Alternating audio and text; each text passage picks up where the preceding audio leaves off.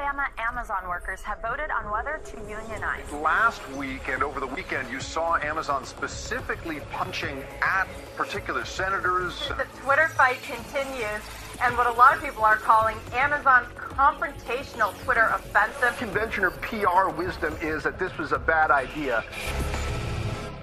Hello, I'm Richard Gizbert, and you're at the Listening Post, where we don't cover the news, we cover the way the news is covered. Here are the media stories we're examining this week. Message in a bottle.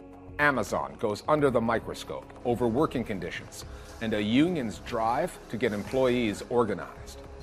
The World Health Organization releases a report on the origins of the coronavirus, findings that raise as many questions as they answer well read talking heads, and the bookshelves that just ooze credibility.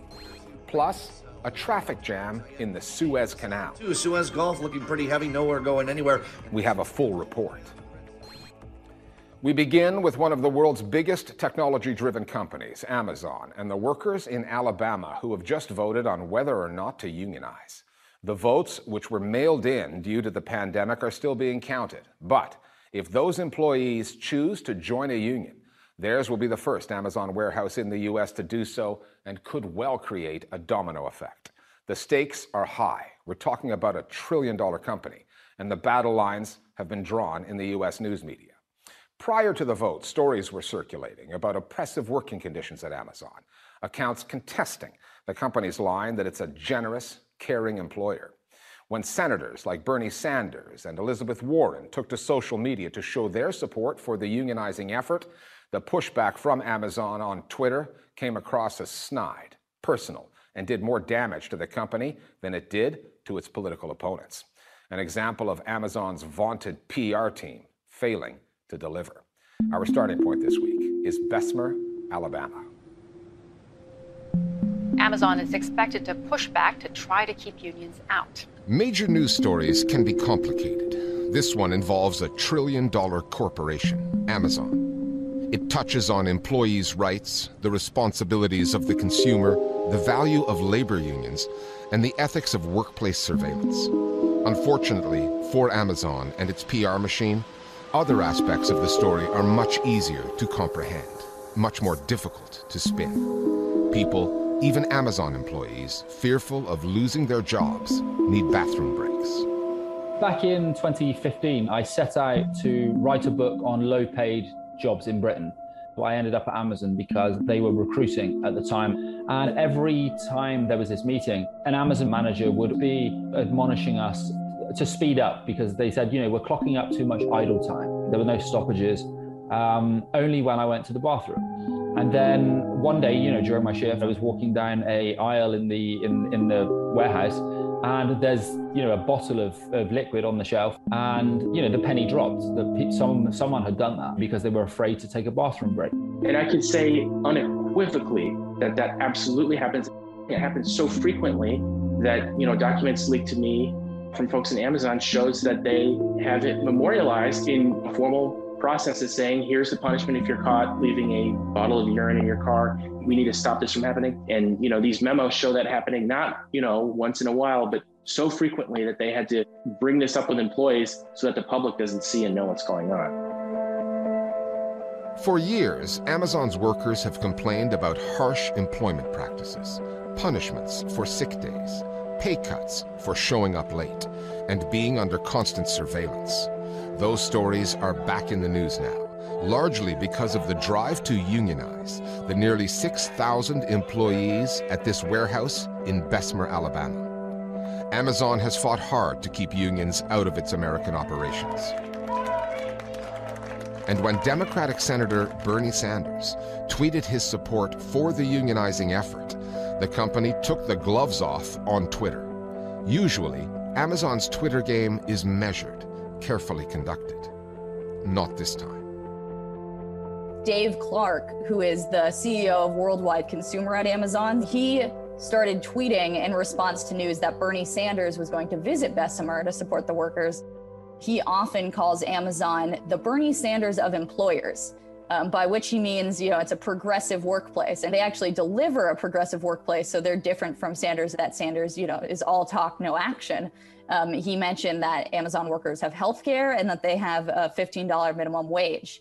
Um, and so it really seems to be Bernie Sanders' visit to Bessemer that set off um, this sort of meltdown. If these tweets had come out, maybe even in 2019, like I, I don't know if they would be getting as much attention as they are right at this exact moment people are kind of looking at these now with sort of new eyes. Before pandemic, the thought of the worker at Amazon was maybe not as center stage as they are now. I think that is probably the big difference now. Also, the unionizing effort. I mean, like that just brings another layer of like uh, attention to them. I, I can't think of a better example of an own goal than um, what Amazon has done. And what the folks in the comms will tell me is that um, they didn't actually do this. They would never have signed off on it. There's someone at the executive level that went um, around behind them and was able to ram this stuff through. According to Vox, that was uh, the CEO of Amazon, Jeff Bezos himself, that did it. Next, we are honored to welcome American entrepreneur, investor, philanthropist, and owner of the Washington Post, Jeff Bezos. Jeff Bezos is the wealthiest person in the world. And this pandemic, which has seen Amazon's profits nearly double, has cemented his place at the top of the rich list. His company has always devoted a lot of money to image management. To all of our Amazon retail heroes on the floor, in the air, and behind the wheel, we want to thank you. Amazon spent $11 billion on advertising alone last year, more than any other company. Amazon has been a subject in uh, political debate. Its head of communications is Jay Carney. Barack Obama's former press secretary. He's as politically connected as they come. In its dealings with the media, Amazon is not shy about throwing its weight around. So, when I first joined uh, the Washington Business Journal, I got to talk to one of my uh, fellow reporters, and they were telling me, don't let Amazon tell you what goes in your story. Sometimes the company will reach out to you, they'll ask to talk off record, and then they will proceed to tell you why your story is wrong and that you need to change your story. And of course, you, you know, you'll be off record and you'll be like, well, can I get a quote to update my story? And it's like, no, absolutely not. And if you don't change it, they will go around and tell people that your story is wrong. There's a new book out shedding light on brutal working conditions at Amazon fulfillment centers. When my book came out, Amazon would uh, try to discredit me. So they put out these statements saying that I just did this book for publicity, not saying, you know, that we, we've changed our practices or whatever. They wouldn't give an inch. As the knowledge of Amazon's fairly bad working practices has spread, Amazon have become more aggressive in, in terms of pushing back against that. So, for example, one key thing that Amazon really wants people to do um, when writing about the company is compare its wage, which is $15 an hour as the starting wage, um, to fast food jobs, which you know are often minimum wage, which in the United States, you know, is right around seven dollars an hour. In fact, they're a warehouse and logistics company um, and they pay less than average for their industry. So they pay below what other warehouses pay. Meanwhile, the big news of the morning we just told you Amazon is raising the minimum wage to $15 for. It's been frustrating to see people really swallow some of Amazon's PR lines. We at the Birmingham team have a great leadership. Amazon also pushes its messages through TV ads. It's created an anti union website for its employees and bombards them with text messages telling them to vote no. The company declined to be interviewed, but provided us with this statement. Amazon already offers what unions are requesting for employees industry leading pay, comprehensive benefits, opportunities for career growth, the ability to communicate directly with the leadership of the company. Nowhere in its statement did Amazon acknowledge the grievances employees have raised about their work environment and the surveillance technology used to monitor their every move. As for their ability to communicate with management, reporters who deal with Amazon employees say that's not how they see it on the warehouse floor. This is a classic line every company uses when trying to fight a union they paint the union as a third party that's going to come between you and the manager, right? Working people has been devalued for a long time. So Jennifer Bates is one of the workers at the Bessemer warehouse who has been leading the union effort. And Jennifer said, you know, we don't have a relationship with management. We have a relationship with an algorithm. Amazon workers in these facilities um, are tracked through through apps down to the very second. One of the most disturbing things that I found in interviewing, particularly drivers who were describing an extremely complex um, regime of, of tools and gadgets to monitor very closely what employees are doing, when they're doing it, just an extraordinary degree of scrutiny on these workers that I don't think we've ever seen. Sometimes convenience can be mistaken for progress. The technology that has made Amazon what it is, the apps and algorithms that track its shipments and its employees, work for consumers. When the company sends out its messages across the media spectrum, Amazon's confrontational Twitter offensive trying to win the battle for hearts, minds, and money. That's what it's counting on. That customers will put their own needs first and not the conditions that Amazon workers must endure in order to deliver. It's very easy for someone who, you know, perhaps is in the upper middle class in the United States to simply say, I will not shop at Amazon. But it's probably much harder for someone who is in the lower class to do this. That's a luxury in many cases. The thing is, we can structure industry in such a way that uh, it can be both responsive and relatively humane. And that's really the debate that people are having now is surely there is some sensible middle ground where they can continue to, you know, uh, be responsive to consumer demands and, and, and, treat their employees like human beings. So the idea that like, you know, if a consumer just stopped buying uh, their yoga outfits on Amazon, you know, things would be better and we should blame that person for these working conditions, I think is just false. Um, consumers are very downstream from the business model that Amazon has perfected and propagated. Um, and, you know, they're the ones who are responsible for this sort of just in time production. Um, and they get people hooked on it. And so it starts and it stops with Amazon, the company itself. This past week, the World Health Organization released the findings of an investigation into the origins of the coronavirus. Just how free were WHO investigators to do their work in China? How reliable are their findings? Meenakshi Ravi has been following this story. Meena, first off, on the origins of COVID 19, are we any closer to an answer? In a word, no. The WHO report says the virus most likely jumped from animals to humans, and it refers specifically to the wildlife food markets in the city of Wuhan. It also says it's extremely unlikely that the virus was leaked from a lab. The report does come with caveats, though. The WHO's Director General says that investigators faced issues with access and independence when they were working in China, and that there's further investigation required. 14 countries, led by the United States, have also questioned the credibility of the report. And that narrative of doubt has dominated media coverage worldwide. And what kind of reaction have you seen from Beijing? The Chinese government seems happy with the report. They say it indicates China's openness to the world. Beijing is less satisfied with the global response. The spokesperson for the Chinese Foreign Ministry has tweeted asking when the United States will show the same level of transparency that China has done, hinting, not for the first time, that the virus originated in the United States. The tone on Chinese media has been similar. The China Daily put out a piece in which they said, quote, Western politicians and media outlets are intent on making the research into the origins of the pandemic a political tool to serve their purpose of impugning the integrity of Chinese authorities. Then there's the story of the BBC reporter who had to leave China allegedly over concerns for his safety. What are the details there? The reporter is the BBC's John Sudworth. He's been in China for nine years and now has had to relocate to Taiwan.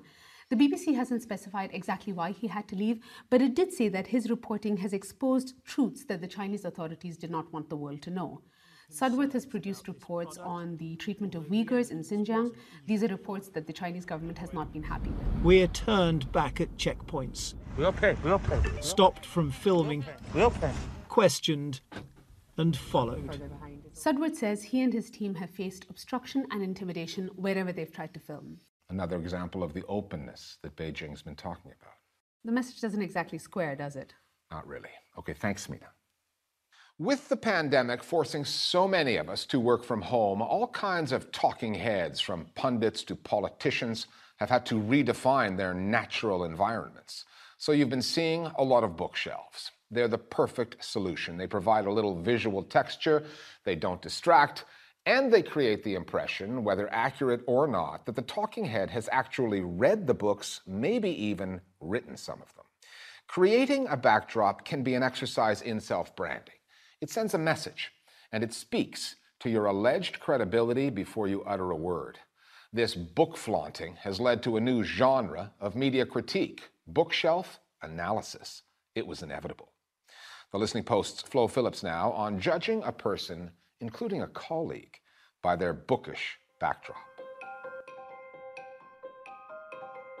It's an irony for the ages how this pandemic, this time of unprecedented isolation, has forced us, virtually, to invite strangers into our homes. I have Zoom meetings with my uh, students. I, I, I, broadcast my BBC radio programs from here, and, and interviews and presentations and, and, and things all from here. Making us consider things about our domestic spaces we've never thought of before. I'm no expert, but trying to ensure that you see there's a mirror behind me that you can't then see like my boxes of cereal. For interviewers and interviewees, webinar participants and writers, suddenly it's all about the bookshelf. Let me to show you all the bookshelves. Okay, there you go, up to the ceiling a lot of people actually work in studies and have home studies, uh, and particularly the kinds of experts that are called upon in television uh, interviews to talk about areas of their uh, concern. You know, often they're situated in environments that actually are full of books. But at the same time, you can also see when a background has been really contrived. The bookshelf is multifunctional. It is somehow neutral and professional, yet also personal. It conveys messages about who we are and who we want people to think we are. Over 50 years ago, uh, uh, Erving Goffman, a sociologist, thought about how do we shift from thinking about the world as being like authentic or fake, uh, and instead, how is it more about being sincere or cynical? So he said, well, let's think about everything as a performance. Everything is like a stage play. I actually sit at that grey uh, chair, on that grey chair, but um, for the purposes of any kind of videoing, I like to have a nice colourful backdrop, so I use this, which um, I change according to who I'm talking to, by the way. And so, what's really important is whether people are believing in that stage play or not. In fact, uh, the term impression management comes from Goffman's work, where we look about how people are selectively revealing things about themselves. There are pundits who want to signal like you know their authority by displaying very big kind of historical books or one of the most popular ones that i've seen on a lot of bookshelves is uh, thomas piketty's capital classics as well. So people who have like all the volumes of war and peace or the original classics in like russian or french and stuff like that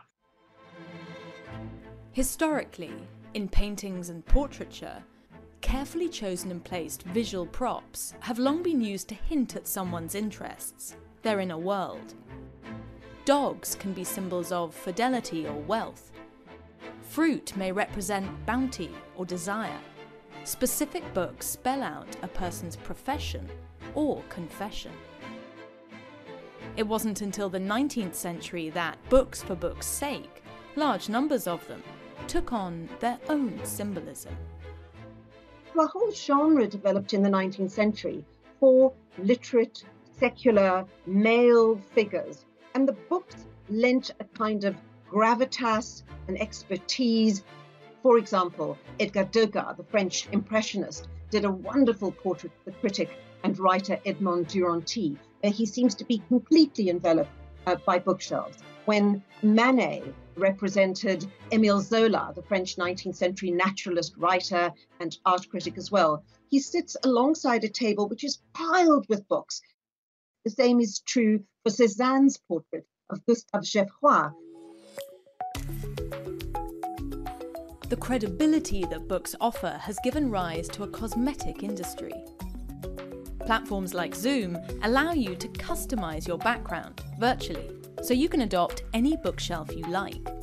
If you want the real thing, but aren't too bothered about actually reading them, there are companies that sell books by the meter. They'll even curate your collection. Usually they cater to hotels, businesses, and the film industry, but the pandemic has led to a spike in sales to individual households. To me, those curated bookshelves and, and shelfies and things they treat books almost as a kind of interior design. And much as I love books that look beautiful, I actually think it's much more important that they get read. you know, I don't think they should be commodified to the point where their appearance is more important than the contents. TV producers quickly learn that many of their interviewees working from home often don't have that many framing options. So we try and make suggestions, and we always ask if they have a bookshelf, because we know it works. I've become reliant on the bookshelf as backdrop for interviews, for lives, and for pieces to camera.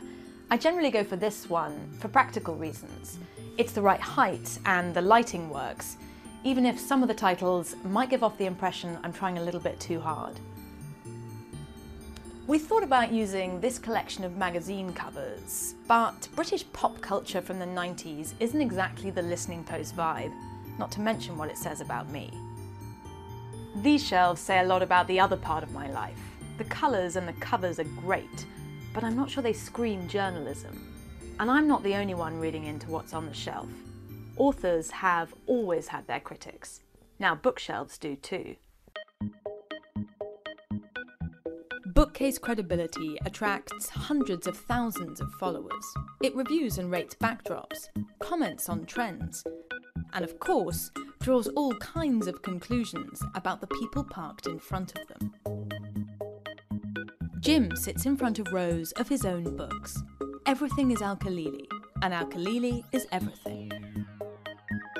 These were simply the surplus that I didn't have room for in my library. I didn't really want to be showing them off, so they were just put up here out of the way. It's an immediately relatable concept. Um, and it's also a concept that's quite fun. Bookshelves based on, you know, how messy or how clean they are, the color schemes, the ways in which hardbacks and paperbacks are like, you know, separated or they're put together, and what they say about a person. Maya builds a Mondrian out of her books and white space, distilling credibility to its purest elements. I got quite a lot of flack for having a bookcase that was color coded. Some of the comments I've had are just like really people are seem to be incandescent with rage or use it as like a way in to then critique whatever my analysis is. I think what makes bookcase credibility uh, so funny is the way that they extrapolate so much from so little information. One of their really brilliant tweets about Owen Jones, where he has a couple of bookshelves behind him and they're described as being like two henchmen who are sort of overseeing the conversation and, and policing it to make sure that it goes the goes Owen's way. And uh, I think they've got this wonderful way of sort of taking an element of truth and then just spinning it out into this almost a kind of a fantasia about what the character's about. Gideon Haigh gives us a decent chance of guessing his favourite sport with this majestic display.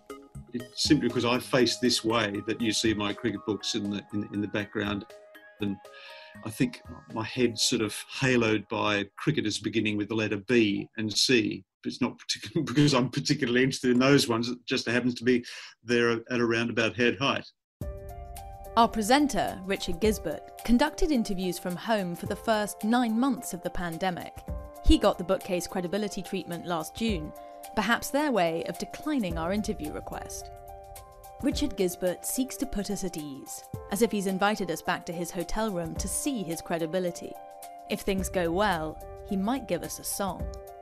I mean, they they read a lot into the acoustic guitar, which I never play. All I do is play my electric guitar, my Telecaster, but our cameraman wouldn't let me use that because he likes the wood grain in the shots. So, you know, we make compromises whenever we make television. Doesn't matter whether we're in a studio or we're at home. People draw these widespread conclusions, and there's very, very little flow that you or I can do about it.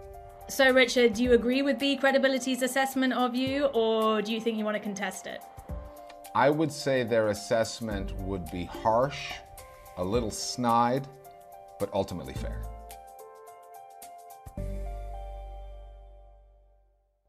And finally, when capitalism gets stuck in the mud, the grounding of that container ship in the Suez Canal created an absolute meme fest online. There was something about those images an absurdly large ship packed with cargo, grounded, somehow blocking an estimated 12% of global trade, getting excavated by a miniature digger. There's never been a traffic jam quite like it, which got one TV host and sports announcer thinking.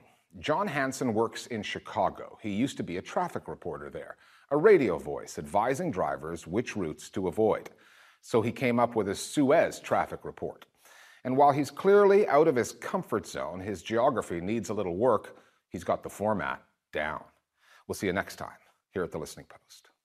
Suez Canal traffic report ever given, ever stuck in just south of the fresh food market on 23 Jewel. Nothing doing north or south. Let's head to the north. You can see Gapers delays real heavy here, especially as you get closer to Great Bitter Lake, where everyone's just stuck and bitter themselves. Heading up to the north, nothing doing here too. Breaks uh, all the way up to the Port Said. Same to the south too. Suez Gulf looking pretty heavy, nowhere going anywhere. And this extends all the way out to the Red Sea. Red Sea more like red brake lights for the as far as the eye can see. Now your alternates as we zoom in out here and look to the south around the Ethiopian coast, Djibouti, nothing doing there. We're going to have to go all the way around down south. Now, your alternate Madagascar, you can go left or right. Both lanes are open all the way around Cape Horn. Now, this will take you 10 days. It'll certainly save you the five or six you'll be stuck there.